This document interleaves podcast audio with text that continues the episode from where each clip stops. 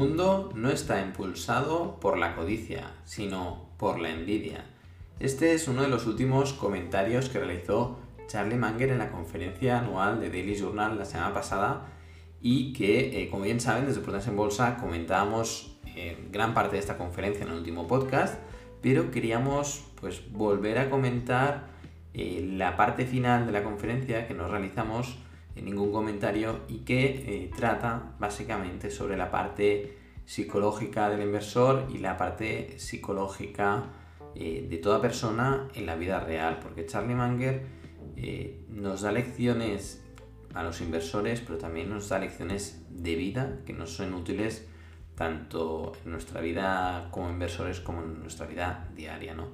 Y les queríamos dar un ejemplo, les quería compartir con ustedes un ejemplo que he vivido en primera persona.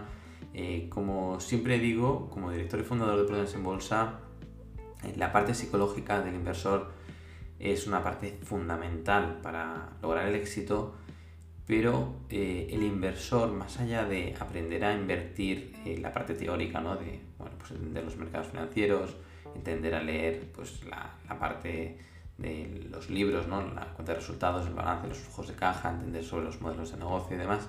El inversor vive un aprendizaje de, él mismo, de, la propia persona, a medida que, va invirtiendo, ¿no? porque eh, la inversión psicológicamente es muy exigente y exige conocerse mucho a uno mismo. ¿no? Y en esta eh, retrospectiva, en esta eh, lucha constante para mejorarse como persona, la parte de superar la codicia y, no llevarse, no dejarse llevar tampoco por la envidia, eh, creo que es un hecho que si lo consigues puedes llegar a, cambiar mucho la perspectiva eh, que tenías hasta ahora. Yo, como lo he vivido, lo he conseguido, es decir, eh, cuando logré no tener envidia de los éxitos de los demás, me cambió mucho la forma de ver las cosas. Y les digo de verdad eh, que, a mí antes me pasaba y logré cambiarlo. Un día me di cuenta y dije, oye, no puede ser que cada vez que, alguien me explica algo sobre un determinado tema, mm, luego yo me sienta, pues me sienta cómodo o, incluso eh, sea capaz de criticar a esa persona y luego cuando lo piensas bien, te estás criticando porque tiene algo que tú no tienes y que tienes envidia, ¿no? Y es, eh, bueno, creo que como personas nos hace bastante desgraciados. Esta es la palabra, es dura, pero creo que es así. Y, y, les voy a poner un par de ejemplos para que lo vean y reflexionen sobre el tema. Son ejemplos reales, no voy a dar los nombres de las personas implicadas, ni de la empresa implicada, ni de las empresas implicadas, pero les va a ser de, creo que les puede ser de mucha utilidad, ¿no? Hace un par de años fue una boda y ahí me encontré a un viejo colega que yo ya lo sabía y, bueno, él me lo explicó con todo detalle, ¿no? Que bueno, se había, vivía en Silicon Valley, que su mujer había montado una empresa ahí y que ahora era, que en ese momento él era el presidente de esa compañía y que les estaba yendo todo muy bien, ¿no? Me explicó el modelo de negocio, la compañía, cómo les iban, las, las rondas de inversiones, porque habían entrado inversores institucionales muy importantes y bueno, todo un éxito, ¿no? Realmente una persona de Barcelona que se vaya a Silicon Valley y monte una empresa, pues no pasa todos los días.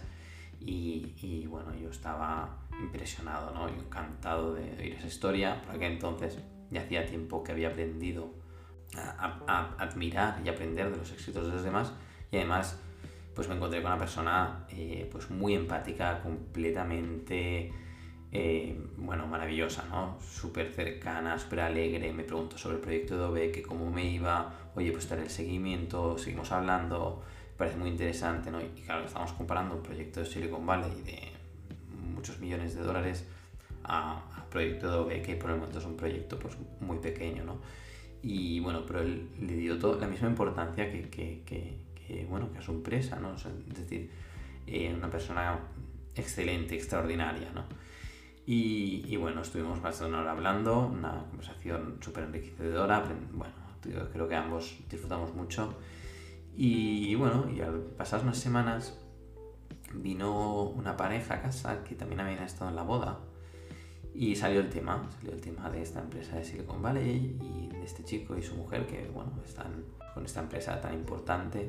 Y lo curioso es que, bueno, lo que me sorprendió, lo que me impactó en ese momento es que ellos automáticamente se pusieron a criticar la empresa, diciendo que, bueno, esa empresa, el modelo de negocio, no os puedo dar detalles del modelo de negocio, pero criticaban el modelo de negocio, criticaban la empresa, mm, el proyecto, y, yo no entendía nada. Digo, bueno, ¿por qué lo critican? No? Pues está súper bien, es una super empresa, factura eh, pues, muchos millones de dólares y la han levantado de cero ellos, ¿no? Y es, algo extraordinario.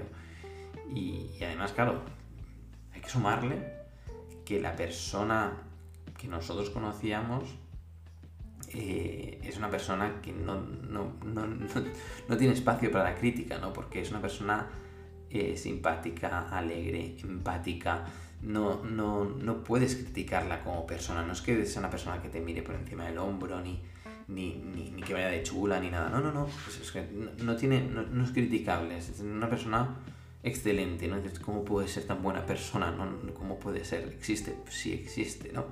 Y, pero sin embargo, aunque esta persona fuera maravillosa y encantadora, ellos eran capaces de criticar el proyecto, porque él no, no, criticaron a él personalmente, pero criticaban el proyecto, ¿no?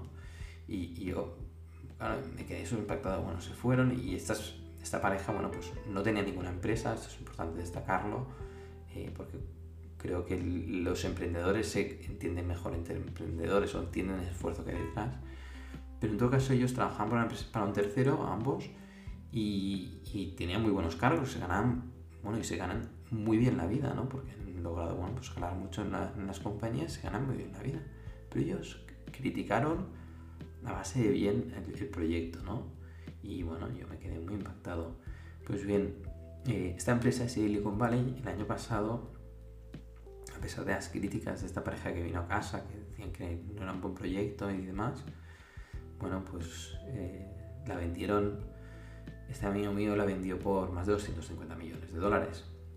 Yo no he vuelto a hablar del tema ¿no? con, con, con la pareja que vino a casa y criticó la empresa de más de 250 millones de dólares, pero me gustaría mucho ver sus caras, ¿no? Pero, y bueno, ¿qué hemos de hacer, no? Es decir, mmm, cuál es el aprendizaje, ¿no? ¿Por, qué esta estas personas que tienen una empresa, un, chico que es maravilloso, encantador, eran capaces de criticar un proyecto empresarial que les había llevado muchísimo esfuerzo simplemente porque ellos no estaban ganando tanto dinero. Simplemente por eso. Y con esta misma persona que criticaba este proyecto empresarial, otro día también quedé, que ya les como deben imaginar, eh, si contáramos las veces que quedo, pues esto va menos, ¿eh? No, ya intento pues quedar el máximo de veces con personas eh, que aporten valor y el mínimo con las personas que aporten poco valor.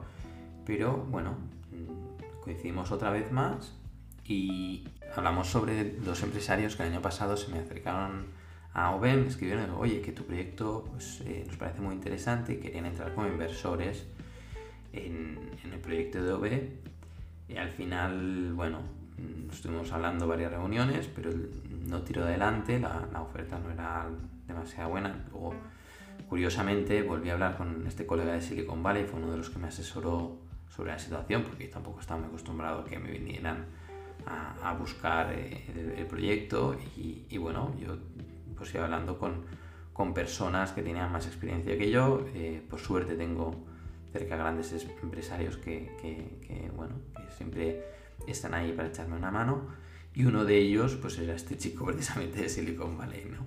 Y, bueno, la conclusión a la que llegamos gracias a, estos mentores eh, que, me apoyaron y me apoyan en el proyecto de OB, pues fue, mira, tú no necesitas financiamiento, eh, tu proyecto eh, está creciendo de forma orgánica, y la propuesta que te están haciendo estas personas, pues no hay una propuesta económica importante que, que no necesitaba, la, la, oferta pues no era suficientemente buena, ¿no? Pero en todo caso, a mí me gustaban estos dos, dos inversores porque eran dos emprendedores que habían llevado negocios online eh, pues muy bien y, a mí me interesaba mucho su proyecto y, lo valoraba muchísimo. Y, hablando con el, con el chico este criticón, dije, mira, es que me, vinieron estos, estos inversores y yo iba perdidísimo porque nunca me había pasado y tal. Y mira, fulanito, pues tiene esta empresa, le va súper bien, mira la facturación y, ganan esto. Inmediatamente, cuando le dije más o menos el volumen de negocio de uno de estos dos empresarios, él sopló, como, ¿cómo puede ser? ¿Cómo puede ser? Mm, cuando te encuentras con personas que a lo mejor a ustedes les pasa, pero mm, les animo a que lo dejen de hacer. Cuando, si tú realmente conoces a una persona o, un proyecto y ves que una persona similar a ti está ganando mucho más dinero que tú, que no te sienta mal, que no pasa nada. Eh, alégrate por él, que, es, que dices, mira, lo ha conseguido, ha conseguido montar un negocio que le va maravilloso y está ganando millones de, euros o de dólares o cientos de, miles de, euros o de dólares. Pues qué bien, ¿no? Qué alegría, si es lo que quería él. A lo mejor otra persona, su objetivo no es ganar mucho dinero, sino tener pues dos hijos y una vida tranquila y pues si lo consigue, pues qué bien. Que cada uno consiga lo que quiera, pero ¿por qué te ha de sentir mal que otro consiga parece ser que este chico, pues lo que quiere es, básicamente es dinero, ¿eh? es muy sencillo, pero ¿por qué te debe sentar mal que otro lo consiga y tú no? Es decir, en el momento que tú externalizas este sentimiento, pasas a ser un desgraciado. No, no te beneficia para nada. Y, creo que estos dos ejemplos son ejemplos muy claros, ¿no? De que a él, a este chico crítico, no, no, no, no, no es feliz y cada vez que alguien tiene más que él y se lo explica, él se siente una persona desgraciada cuando realmente lo tiene todo. Tiene un trabajo que se gana muy bien la vida y no le falta absolutamente de nada. Tiene mucho más que la media y se sigue sintiendo un desgraciado. Y esto es solo por la envidia. Y esto es lo que nos está diciendo Charlie Manger. Después de decirnos, el mundo no está impulsado por la codicia, sino por la envidia. El hecho de que todos estén cinco veces mejor de lo que solían estar lo dan por sentado. Todo lo que piensan es que alguien tiene más que ellos. No es justo que él lo tenga y ellos no. Charlie Mangue lo tiene muy claro. No es justo. La gente piensa que no es justo que otro tenga más que tú. Cuando lo que no tiene sentido es que nos estemos comparando constantemente. Esto no tiene ningún sentido. Cada uno ha tomado un camino. No tiene que ver una persona que parte de, de cero que otra persona que a sus padres le han pagado los estudios, le han pagado un máster en, Estados Unidos. Eh, son contextos completamente distintos y no tiene que ver las experiencias que haya vivido una persona y otra persona. No es lo mismo los sueños que tiene una persona con otra. A lo mejor uno, su sueño era ser, deportista de élite y otro, su sueño era ser, no sé, médico o, o, enfermero. Es que me es igual. Cada uno tiene sus sueños y no gana lo mismo un enfermero que un consultor, pero lo importante es quién es más feliz haciendo su trabajo y su día a día. ¿Qué, es más importante? ¿Ganar 40.000 al año o ganar 100.000 y ser un desgraciado porque no gana suficiente dinero al año? ¿Qué es más importante? Porque no, lo, básico, lo que necesitas, ya lo tienes. Warren Buffett, en una de sus conferencias eh, que dio en, un final de máster en los años 80 eh, o 90, les decía a todos los estudiantes, es que entre vuestra vida y la mía no hay prácticamente ninguna diferencia. Todos vamos a casa, nos sentamos en el sofá, eh, vemos la tele y, cenamos. Es que no hay mucha diferencia. Es un factor completamente psicológico el que te sientas rico o te sientas pobre una vez tienes cubiertas tus necesidades básicas, evidentemente. Y el compararse nos hace francamente desgraciados. Lo único que, bajo mi punto de vista y opinión, hay que hacer es definir tu éxito, es decir, qué es para ti el éxito y, remar hacia ahí y disfrutar el camino y punto. Y lo que hagan los demás no importa, no importa. Rema hacia tu, hacia tu éxito y ya está. Y el resto, ¿qué más da? Y si encuentras a alguien que ha conseguido su éxito, pues lo felicitas, le dices enhorabuena. Y luego cuando te lo acaba de explicar le dices, bueno, ¿y ahora qué? Porque Fíjense que este colega mío que vendió la empresa por 250 millones, ahora se va a tomar un año sabático, pero ya están pensando en nuevos proyectos, porque esto de la libertad financiera ahora mismo está muy sobrevalorada. Porque a mí que me digan que te dejen a cualquiera de estas personas que quiera libertad financiera, que lo dejen quieto ahí tres meses sin hacer nada, a ver cómo estás. Está más feliz cuando está luchando por la libertad financiera o cuando lleve tres meses sin hacer nada. Porque, bueno, al final hemos de hacer algo y, lo importante es que lo que hagamos lo hagamos disfrutando cada día. Y luchemos cada día por, por ese algo. Acabamos el podcast y aquí acabamos porque me estoy enrollando muchísimo. Espero que les haya sido útil todo, lo comentado y esta experiencia personal. Eh, de, de verdad que yo ya he conseguido que alegrarme por los éxitos de los demás es un salto cualitativo eh, muy alto en, la vida cuando consigues alegrarte por los éxitos de, los demás.